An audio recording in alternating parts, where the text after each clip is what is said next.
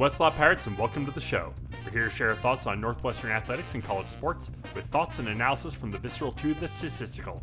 We run our tailgate with the red pirate flag flying high above, as we give no quarter, especially the fourth. I'm Sam Walter. I'm John Lacombe. And I'm Eric Skoskauspo. Uh, tonight, um, again, to give you some context, we're recording this the evening of July 30th.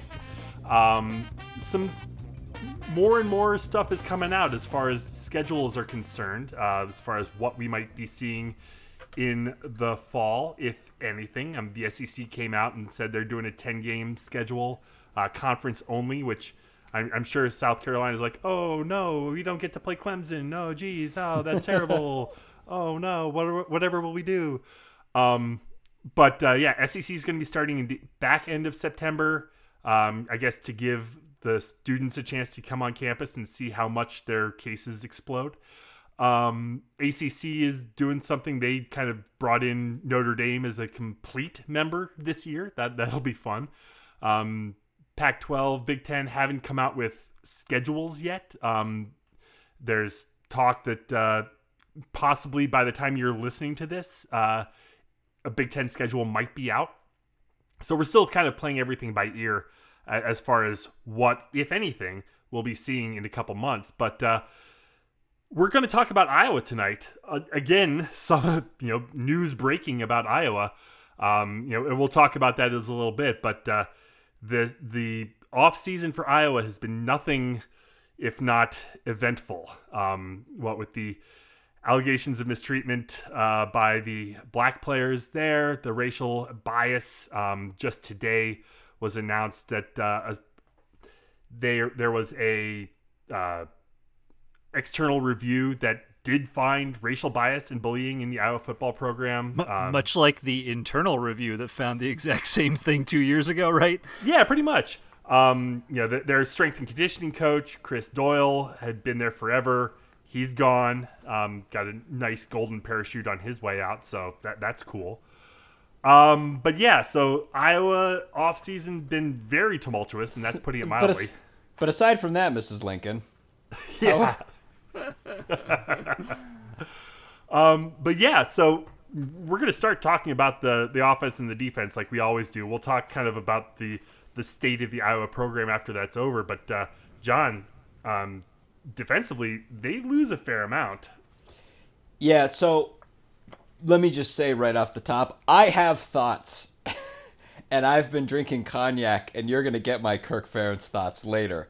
For now though, let's just let's just talk about uh, the Iowa defense. Your um, your cognac and my roughly 3 quarters of a liter of German beer. Yes, yeah, yeah. Punches will not be spared. Saddle again, up, folks. Again, yeah. a little context for you as we get into the night. Exactly. Um, but strictly X's and O's here relative to the defense for now. Um, I would say that anytime anyone tries to tell you that any part of the defense is more important than the defensive line, I would just point them toward the 2018 and 2019 Iowa Hawkeyes. Um, the past two years, Iowa has featured arguably the best defensive end tandem in the conference. But the key thing here is that Chauncey Golden, uh, Golston and much more importantly, AJ Epenesa were perfect Big Ten ends. They did everything with raw power and technique, not speed. And guys like these are a nightmare when they are phenomenal players because they have to be doubled on all downs. We all know Northwestern is perennially close to this on the D line. Um, and even though I would say we never have true NFL ready rock stars there year in and year out, having a deep roster of talented guys who are close to that level or are late round NFL picks makes everything else go on your defense. So technically, Epenesa and Golston combined for 24 tackles for loss and 14 and a half sacks last year. But this is not the way you should be evaluating their contribution. This was the number two scoring defense in the conference, the number five total defense, the number four rush defense, and the number five pass defense. And this was basically, in other words, a defense with no clear weakness in any area, despite honestly pretty mid level talent overall. In other words, This is the pinnacle of what Iowa is trying to achieve every year, and Epenesa and Golston made it all go. The big caveat here, and I've hinted at it already, and if you watch college football, you should be very familiar with this yourself, is that Epenesa is significantly better than Golston is. And that matters because Iowa fielded an unreal defense two years ago, thanks to the best four member defensive line in the country. And then they lost both tackles from that unit. They dipped slightly overall in performance in 2019, but they remained very good, really excellent overall. This year, they once again lose both starting tackles and Epenesa, which is the huge thing. So if this is not the worst D line Iowa has had in a good while, then there's really nothing to do but tip your cap to Kirk Ferentz. I would say if anyone was tipping their cap to Kirk Ferentz right now, but again, we'll circle back to that later. You get the idea. Golston is a great player, but he's not nearly good enough to command double teams by himself for an entire year, okay? He is not Epenesa. Someone else is going to have to step up on this line, and it is a very green group. The linebackers continue to be very average, as they have been really since the Josey Jewell era ended, where they started those three linebackers and they're like thousand combined tackles over the course of three seasons. Uh, those guys are long gone at this point. Christian Welch was very solid last year, but he's also gone now. Nick Niemann, Ben Niemann's brother, is once again back, and he's expected to be the de facto leader of this linebacker core, even though he was expected to be that last year and he didn't really do anything. He and Djimon Colbert, or Colbert, are the returning starters, and truthfully, they don't bring much to the table. Like, for this being Iowa, this is not that great of a linebacker core.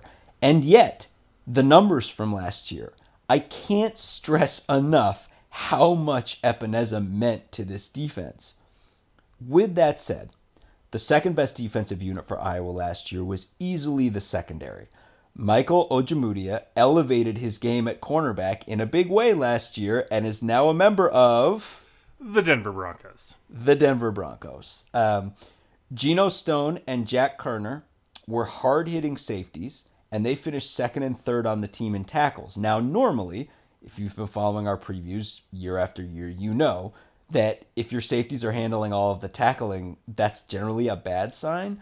But not in this case, because Iowa really knew where its bread was buttered behind Epenesa last year. They knew their linebackers were weaker. They knew their safeties were stronger. They played a ton of 4 2 5 with these two guys uh, effectively playing linebacker last year. So Ojemudia and Stone are gone now. And that's a big loss. A huge loss at corner, a big loss at safety. Still, Koerner is back. And Matt Hankins is a very solid cornerback who was the number two guy last year, and he should be fine in the number one role this year.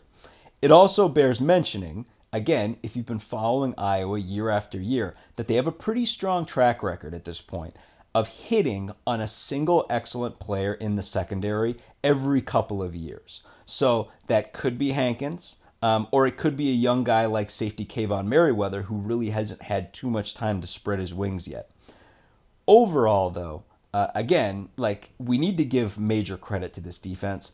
It's managed to string together several disparate eras, right? You had the whole Josey Jewell era where the whole big thing was how good the linebacker core was. And then that transitioned into this phenomenal string of years based on defensive line play. Um, and across all of that, they've had a couple random excellent corners um, who've gone on to the NFL and really despite different looks in different years they've had this really good level of overall consistency at or near the top of the conference defensively. Um, so last year we predicted that Iowa would tail off a little bit from where they were the year before due to those changes at defensive tackle. And that's what happened. But Iowa still basically performed at the peak range of our expectations, and they kept teams off the scoreboard even though they gave up more yards. So this year, I would expect another slip, although not that big one. But still, Epenesa is as big a loss as a team can have. I mean, he was the prototype uh, defensive end. And it's not like, I mean, obviously, there were some other big deal defensive ends in the conference last year. And yet, that giant bull in a china shop who can get to the quarterback with power and be really effective, you know, absorbing blockers against the run. Like that's what every Big Ten team wants to have. So it's as big a loss as a team could have. And losing him, Ojemudia, Stone, and Welch would kneecap most defenses. But you have to give credit because Iowa tends to find ways to get it done defensively. So I would guess that this is probably going to be the fourth, fifth, or sixth best defense in a good defensive conference behind good defensive line play and a very competent secondary.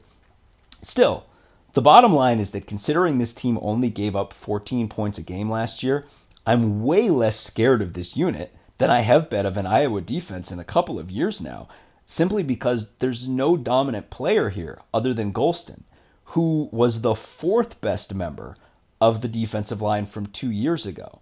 It's not a good group of linebackers. They can be overpowered. Um, if the ponies are not in the stable on the defensive line, which is a big ask given Iowa's track record, but still, if the ponies are not there on the defensive line, this defense is going to have some trouble.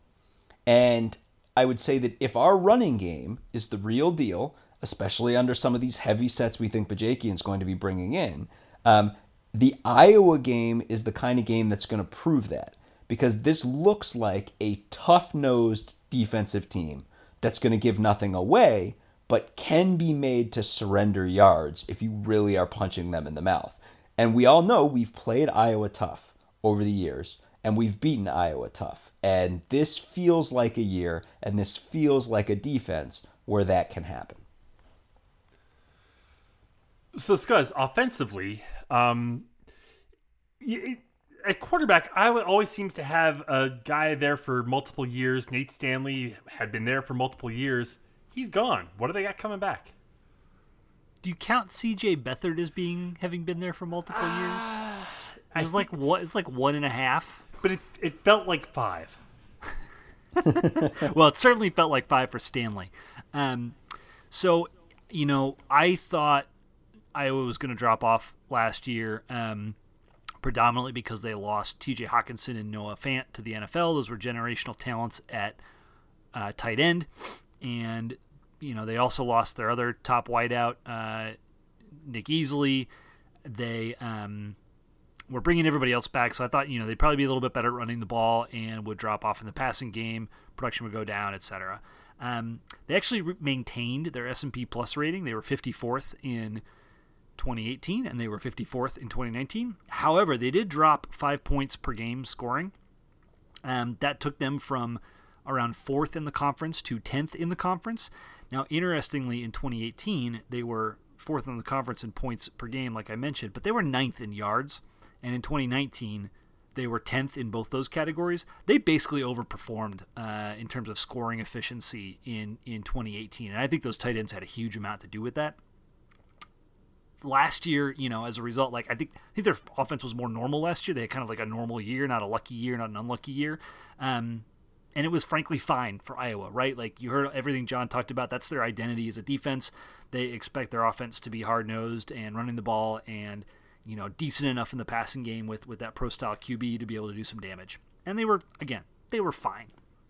And you know, I talked last year in the preview about Nate Stanley's lack of growth from sophomore to junior year and then the huge hole that those two tight ends were going to leave. I specifically mentioned run blocking and I said I would eat my damn hat if they if if their run blocking didn't drop off. Well, it did. Their O-line their O-line performance declined in almost every advanced category. Note that their sacks allowed also went from 16 up to 23. Uh, the running game overall produced 200 fewer yards and three fewer touchdowns. Not huge drops, but given that they had their entire backfield returning and much of the O line returning from 2018, most outfits were expecting Iowa to improve in this department, and they did not. Also, amusingly, Nate Stanley put up virtually identical numbers to 2018. He attempted three more passes, he completed two more passes. This resulted in an identical completion rate to the year prior. Uh, he threw for 99 more yards. Like, like, it's crazy. 2,951 yards versus 2,852 yards. two years in a row. Um, his his efficiency rate, the yards per attempt, it was all virtually the same, except for the touchdowns. A drop of ten touchdowns in the passing game. He went from 26 down to 10. Uh, sorry, 26 down to 16, and this is where the tight ends were were massive. So the five replacement tight ends that played for played last year, um, they matched Fant and Hockenson's uh, catch numbers and yards for the most part. Uh, mostly it was just Tyrone Tracy and Nico Ragaini, so let me give those guys credit. Um, but they only caught five touchdowns, and that was down from the 13 that those other guys put up. I already mentioned the running yards. I mean, like this was a huge hole, and and frankly, it's amazing that that the production stayed there, and that's probably a testament to to Nate Stanley. I like to joke about how he didn't change for three years, but in reality, he probably had to get a lot better last year. I also think on on the whole, their schedule was probably a little tougher last year, but um, it's it's all very amusing to me, especially given the dissent we got from Iowa fans after making these predictions last year. I remember I remember on the message boards getting a lot like these names of tight ends being thrown at us who are gonna who are gonna be amazing and replace these first rounders, uh, no questions asked. Saving I'm, I'm guessing perf- that there might have been some questions asked. Oh yeah, there were some questions asked. Um, I believe I believe Nate Wieting was the was the most frequently cited name who caught ten balls for 117 yards and zero touchdowns. So bully for you guys. Um, the guy that did save Iowa's proverbial bacon last year was uh, Ihmir Smith Marsette, super fast wide receiver. He was injured part of the prior season, so like he looked really good, but ended up you know I think fourth on the team in terms of yardage and catches, etc. Um, but last season, playing a full year, he doubled his catches, doubled his yards, and his touchdowns. He also ran for three TDs and notched two TDs off of kickoff returns. He's electric and super fast. He's probably their best player on offense. But the bottom line is that overall, Iowa struggled to score TDs last year. They had a drop in rushing TDs. They had that big drop off in passing TDs. And, you know, losing two generational tight end talents will do that to you. 2020 now is interesting because, unlike last year, they returned virtually all of their skill position production. I mean, it's basically Nate, Nate Wieting and those paltry stats, and that's it. However, they also lose Nate Stanley. Uh, they have a couple of guys to replace on the offensive line, but it's all upperclassmen per usual at Iowa. They're going to be just fine there, probably better than last season. Um, in fact, their their their stats as an O line last year were were I don't want to say historically bad for Iowa, but quite bad. You would, with the exception of some of the interesting coaching things that we'll talk about in a minute, um, you would expect their offensive line to improve in 2020. Tyler Goodson and Mekhi Sargent both returned in the backfield. Sargent was great his freshman year. Goodson was really good last year. They're both really talented. They're going to be fine. And then everybody else, you know, who caught passes is back. Uh, you, you, know, you expect Marsette to be the top threat. Tyrone Tracy was was really good in that kind of primary tight end spot. Brandon Smith was good. Um, Nico was, was was the next guy. that the the running backs caught 40 balls um, and averaged, you know, good yards per catch. Like like they've got a lot of skill positions. They've got the O line, but but the big question there's two big questions really. The first one we'll tackle first, the easier one, and that's quarterback. So Stanley's gone. Spencer Petrus is the guy that comes in who's most likely to replace him.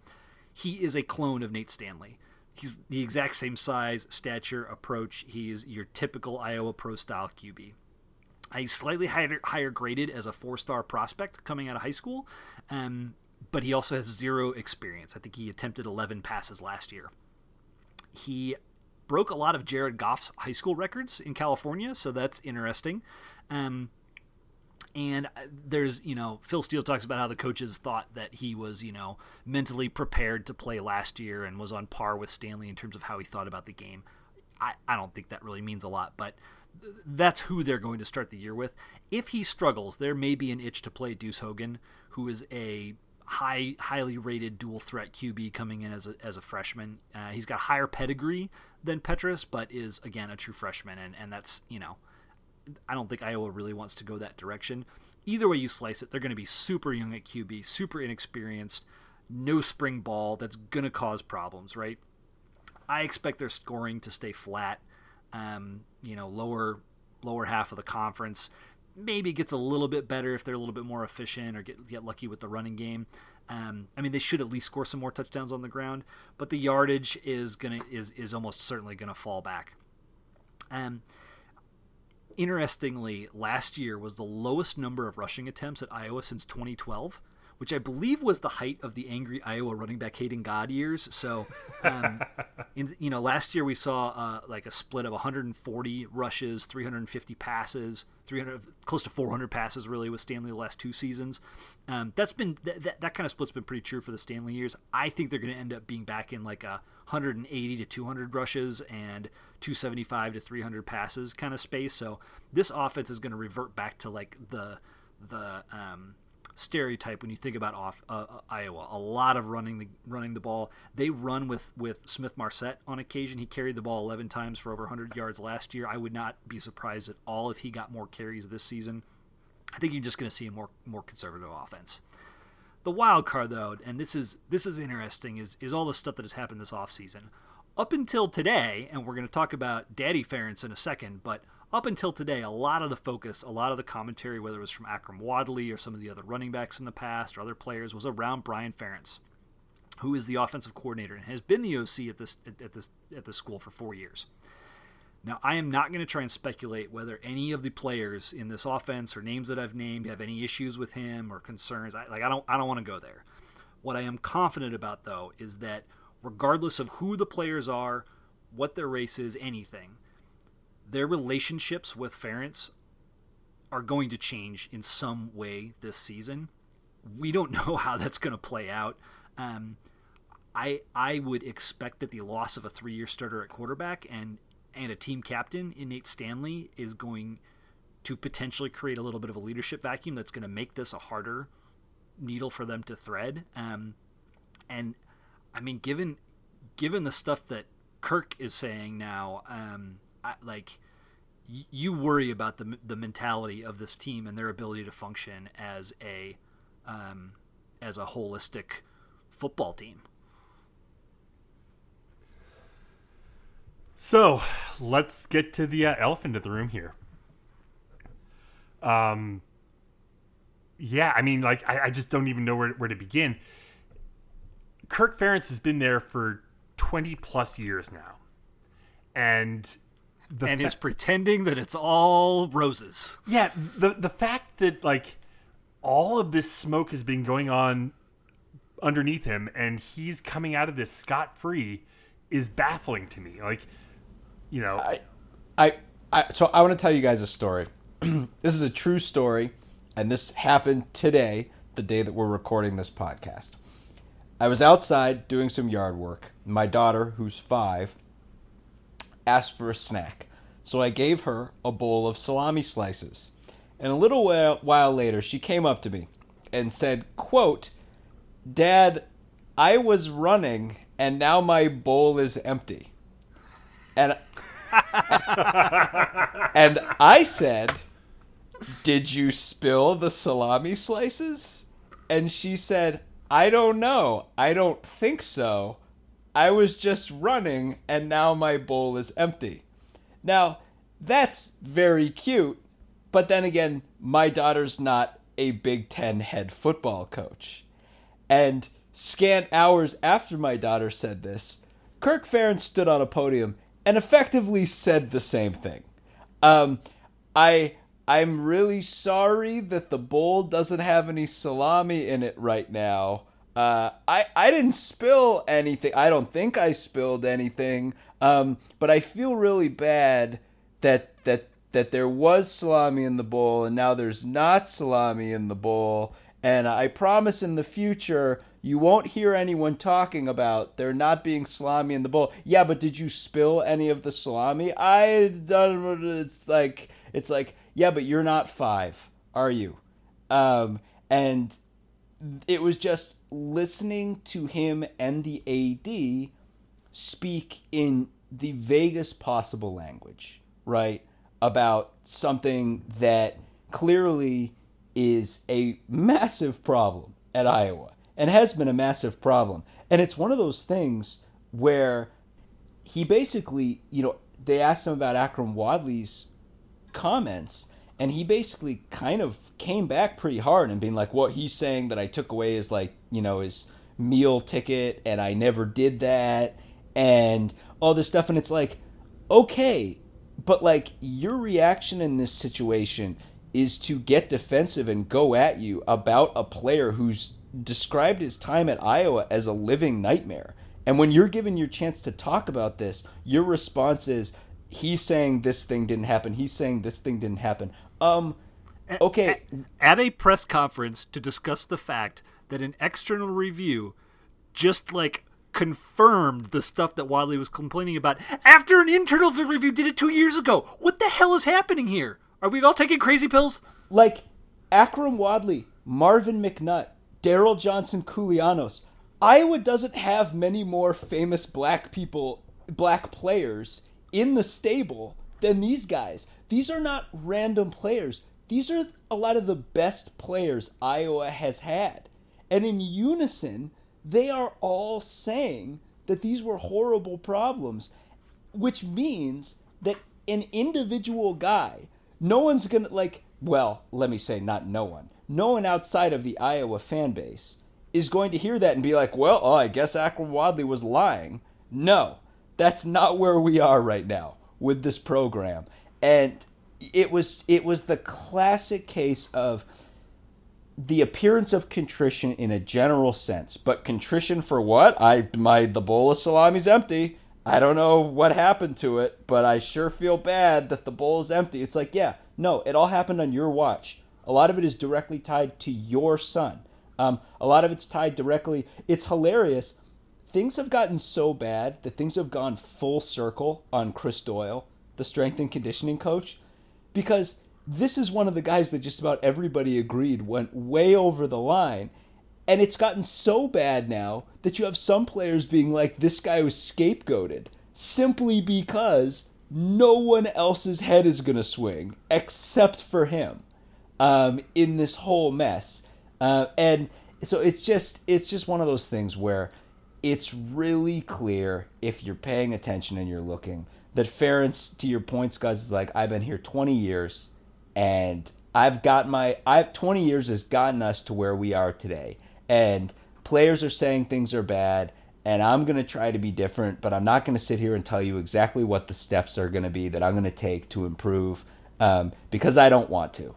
And it's just it, it's just such it's gross. It's a bad look it's a bad look for Iowa it's a bad look for the conference We were talking about this before the pod, and it is very reminiscent of the tone you heard from Mark Dantonio addressing sex- sexual assault concerns with his football players last offseason. And I mean, I don't think he was quite as dismissive or defensive as Ferentz has been, but I always I always felt it was like a shrug my shoulders, like you know the the the authorities are looking into it and it's important. I mean, like he at least said it was important, but there was there was no mea culpa. There was no we're going to be better. There's no here's what I'm going to do to improve. And then, sure enough, a month after the season ends, he resigns. And it, I mean, it. We all know that Iowa can't fire Ferentz without bankrupting the state. I think. I mean, the buyout is still in the 20 million range, and I don't think they're going to fire him for cause. I, I, I, I, I don't believe that that there was like a payoff for for Doyle to take to take the fall on this. I think there was stuff they didn't want to come out if if they tried to fire Doyle with cause, and they were worried it was going to splatter back on Ferentz, and they tried to just move forward quickly and close close the door on this, and it's not quite working. I mean, Um, to, to, to your point, I mean, you, you read through the tea leaves and like you see how the AD is is reacting to all this. He does not look like an AD who is trying to figure out how to get rid of Ferentz. Oh no! I mean, and that's the Nope. thing. I think he looks like an AD who's desperate to keep Ferentz happy.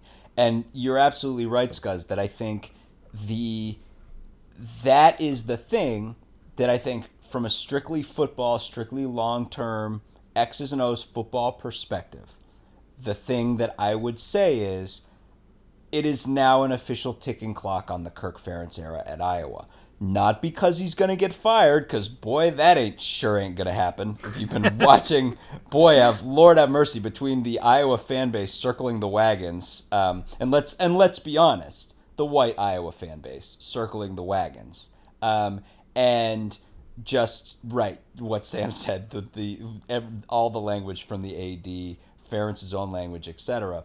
Like they're not getting rid of him, but just like you could envision it happening with Dantonio, for all you know, in Ferentz's mind, he's thinking, "I've done an awesome job here. I built this team up from the ground up. I I the Iowa way is my way." And I'm now I'm having to deal with this, and a, uh, you know, a year or two later, he's gonna be like, you know what, I'm just done. I'm done with this, and I'm out. I'm not saying that's right. That's flipping ridiculous. But I think there's a chance that that's what's going on in his mind, and I think it may lead him to just be like, all right, you know what, I, am done with this. I, I'm hanging it up. And so, I mean, that's one of those things. And so you fold that level of uncertainty in with everything Scuzz said about the offense. And you know, let's talk about that too as an aside. There's the obvious racial component to this. Um, but there's also this quote unquote Iowa man story. And I can think of a couple players, right, who one black, one not black, where you reevaluate a lot of things. George Kittle is one. Yep. Mm-hmm. Um, where you look at it's like it's becoming pretty clear that Iowa coaches kind of threw Kittle under the bus going into the combine and like going into the pros in terms of kind of underselling his abilities because he wasn't a quote unquote Iowa man. And then the other one would be Noah Fant. Yep. I, I, I think you kind of have to go back and reevaluate that entire stretch of time where he wasn't playing and what the hell was going on there. And there are just real issues and real problems with the way Iowa coaches football players. Um, there's obviously a massive racial component to that, but there's also this general intractability. And right, Scuzz's point, I think there's some real distrust there right now. There's a real proven lack of flexibility that Ferentz, Kirk Ferentz didn't exactly pour water on at the press conference. Um, and they're going to have to sort all of this out on the fly. With, um, with with no practice. yeah, right. With no practice. So, so, so here's an interesting angle because so let me let me say something, and you guys tell me if I'm crazy. And I'm I'm saying this from the Kirk Ferentz point of view, not necessarily from the real reality point of view. But um, do you think that in Kirk Ferentz's head, his son is the heir apparent to this team when he retires? Yeah, that's right. That's one of the hot button issues everyone's been talking about, and I think a couple reporters tried to, you know, tried to corner Ferentz on that in the press conference, and of course Ferentz was having none of that. Because um, because that's the I mean that's the one podcast press conference. Sorry. yeah. I mean that's that's the thing that I would wonder if is going through his head is all right i'm going to try and deflect this and clean this up over the next two years quietly in a way that allows brian to still take this team i think it's totally untenable. I don't think Brian Ferentz is that good of a coach to begin with. Um, and at, at, this point, you know, with all the smoke running around Brian, is that even a, you know, is that even a possibility anymore? I say, I say no. Um, I like. I also think the only reason he still has his job is because of Kirk, right? Um, sure. But I like. It's it's not exactly the same, but if if if Tennessee ran the idea of of Greg Schiano out of town 24 hours after it was announced that he might be hired as the next head coach. Um, not that Iowa fans are going to do that, but like like could could Brian Ferentz really take this team with with this track record now? There's no chance. It's just I mean and and unlike Kirk Ferentz who again I think one of the things in the AD bent over and the report, the internal report, bent over backwards, or external report, I guess, bent over backwards to stress that a lot of players had a lot of good things to say about Kirk Ferentz. Uh, Brian Ferentz was specifically targeted many times as like, you know, there is some flat out hatred on the part of a lot of black athletes who played for Iowa against Brian Ferentz. And I think to me there's this there's this other thing where I think there's been a perception, a stereotypical perception of Iowa as a quote unquote white football team for a long time. And of course, stereotypes are stereotypes, and a lot of that's perception, a lot of that's just the fact that they're in Iowa, etc. But then you get a moment like this that is effectively validating a lot of these stereotypes. And effectively, hey, you know that school that's like quote unquote has all the white guys? Well, a lot of the black athletes who've gone there say that, yeah, that's a lot of that's really true. And that they felt that there was a horrible culture in place to support African American athletes. Um, that's a huge one two punch to have to deal with as a program that has designs on recruiting future black athletes to the team, especially if you're like, yeah, all the criticism was leveled against two guys, a strength coach we could easily jettison, and the coach's son, who guess what, we didn't jettison. And he's still there now. And it's like, you're going to sell that to African American athletes who could choose to play somewhere else? I just, it's. It's ludicrous to me. Um, so, something is rotten in the state of Denmark. yeah, yeah. I just, I mean, they're they're gonna have to make hard decisions. But but to your point, yeah, I just don't see how this succession plan with the younger Ferentz can possibly come to fruition. I just can't believe that they could possibly recruit doing that. So do we do we legit think that Ferentz might walk away? I mean, not not right now, obviously, but like in the next year or two, will this be enough to to push him out? I mean, I you know if it's, I don't know. I suppose if it's one of those things where he's still here three years from now, then well, then you know I'll be like, well, I guess I was wrong about that. I would say the clock would be less, you know, and I and it's the kind of thing where with Dantonio, no one saw it coming. He just decided on his own. Um, but I certainly think you can draw a lot of parallels there. And right, I, I think it's a good point you make, Sam, where if he does stay, it's going to be part of this futile, you know, um, goal of keeping alive the chance that his son replaces him, which just seems ridiculous to me. But um, if not, yeah, I think that that's the one thing gumming this up. But I, but beyond that, I could totally see him thinking like, look, there I'm not appreciated for what I did and I'm sick of this and you know I I'm just choosing to hang it up. But if if it happens it happens if it doesn't it doesn't. But but boy oh boy um I was going to have to to sort this out. Yeah, I mean, I, I think the thing I just want to reemphasize is what is what one of you guys said earlier, and that's that, that like, n- nobody's firing Kirk Ferentz for a lot of reasons, right? Um, and I don't I don't know that this I don't know that this would have gotten a lesser coach fired somewhere else, right? It feels like the sort of thing like it wasn't him. A lot of players spoke well of him, like he's probably fine. G- given the situation, I don't think they're going to tell him to fire his kid either, knowing that that would mean he would hang up. I just like I th- this is all about Kirk and what he's willing to shoulder and deal with um, over the next couple seasons, right? I, like it, it really comes down to that, and if he, because the pressure is going to be there. Like media are going to continue to ask about this. Um, I, you know, the, the the players have asked for, you know, some things to to frankly allow them to be themselves, and we'll see how that plays out with regard to social media and other things. Like there's there's no there's no doubt going to be changes, but um, like it it do, it it really does feel like a get off my lawn moment, and that in a, in in in six months time he might be like, yeah, I don't want to deal with this anymore. And and honestly, exacerbating probably all of that is everything around coronavirus. I mean, you think about like my my mother's a high school teacher, right?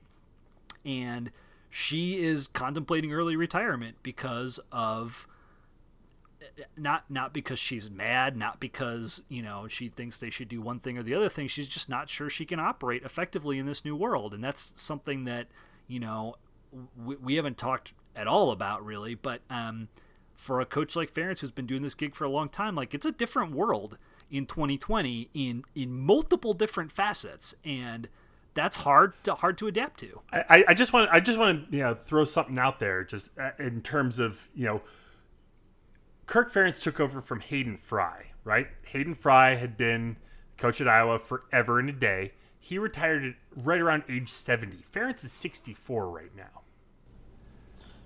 True. And I think, you know, you also make the point about that this is a college paved in long standing tradition, right? I mean, the football football program that's basically two guys that basically go back about as long as any of us have been alive. And I think that's not something that speaks to necessarily to forward thinking. But to Scuzz's point, not necessarily about coronavirus, but about this new world, uh, one thing that I would bring up that is definitely, I would say, one of those major shifts that you're seeing right now is think about the African American athletes who are on Iowa's team right now. Well, in past years, if something like this would have happened, you would have definitely had moments in subsequent years, right, where the media is checking in or being like, so, hey, how have things been since whenever, right? And you have an environment where some of those athletes are going to be like, well, you know, if it's gotten better, I'm going to say, but if it hasn't gotten better, look, I don't want to violate the sanctity of the locker room, blah, blah, blah. What you're going to get now is Marvin McNutt checking in with those guys, Akrum Wadley checking in with those guys, right? Um, Derrell Johnson Koulianos checking in with those guys, Noah Fant checking in with those guys and being like, hey, has it gotten better? Tell us. Because if it hasn't, we are going to raise a stink about this with the athletic department, right? Is it getting better? We know what we went through. Tell us. And on the flip side, I think you're going to feel like those guys that are there are a little bit more empowered to try to make that happen. So I think as much as Ferentz wants to talk his way around all of this, he's going to have to address things and deal with things in a tangible way. And if he doesn't want to do that, then that's your situation where he's like, all right, look, you know, I to your point, Sam, look, I'm pushing late 60s, I'm retirement age, so I'm to retire and, and leave with my head held high and not have to deal with all this. But I, I guess we'll find out. Um, you know, if if someone else is, is under there beneath beneath the shell of the guy who gave this press conference today, then maybe we'll actually see some real change. But I, I'm not holding my breath. I've been drinking a lot of German beer, so I'm going to say the following. okay. If you if you're a stupid ass Iowa fan who's digging in your heels on this right now, what what in the last like six years of Kirk Ferentz make makes you take that approach? Like what what what is it about this this tenure that makes you think that Iowa football is like ascendant right now? Um, and in the in the words of our buddy Chris Giannini, like Bret Bielema is just sitting there He's just sitting out there for you right now. like, like, don't be stupid, Iowa fans. Like, wake up and smell the coffee and look at the broad, look at the look at look at the bigger world. I'm a, done. A, amen right. to that. Well, let's just go ahead and leave it there for tonight. Obviously, there'll be a lot more to talk about with Iowa moving forward. Um, you know, we'll, we'll, see how this all goes. And you know uh, what? Can I r- yeah. real quick? Sorry, there is one thing because we went off on a well deserved tangent here. I did want to mention one quick X's and O's thing that relates to what you said right off the top, Sammy, that was um, related to, to what we think is going to be happening with the schedule. It bears mentioning that a team, Iowa is possibly the single team that will be affected the most by a theoretical shift to all the division games going to the top of the schedule. Iowa led with Minnesota, their next three games in conference were going to be Michigan State, Ohio State, Penn State. And now those games most likely will go to the very end of their schedule.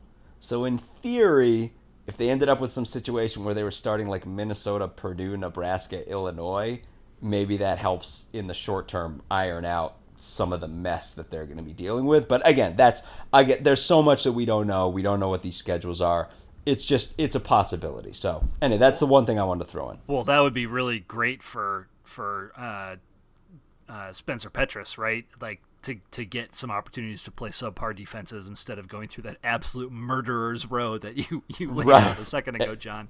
Exactly. Um, but we yeah we I mean I guess you know tradition tradition informs us that we should talk about what we think their record might be and how, how they how they would stack up in the West. Like, I mean, where do where do you guys see this team falling relative to what I think are? I mean, Wisconsin I think still is the top of the heap. Per we we haven't previewed them yet, but um, I mean, is this is this team good enough to to win a title? Like all this extracurricular stuff notwithstanding. I don't think so. I mean, but again, with, with Iowa is what they every single year with Iowa. If they're if we don't think they're going to be good, they turn out to be awesome. If we think they're going to be solid, they turn out to be subpar. Like that happens every single year with the Hawkeyes. Whenever we try to predict what they're going to do. Right. I. It's. I mean, top. I mean, top to bottom. I mean, this is a team that's flat out better than Illinois, Nebraska, maybe Purdue, um, Minnesota probably. I mean, again, it's it's tight. Um, and if you know Michigan State, yes.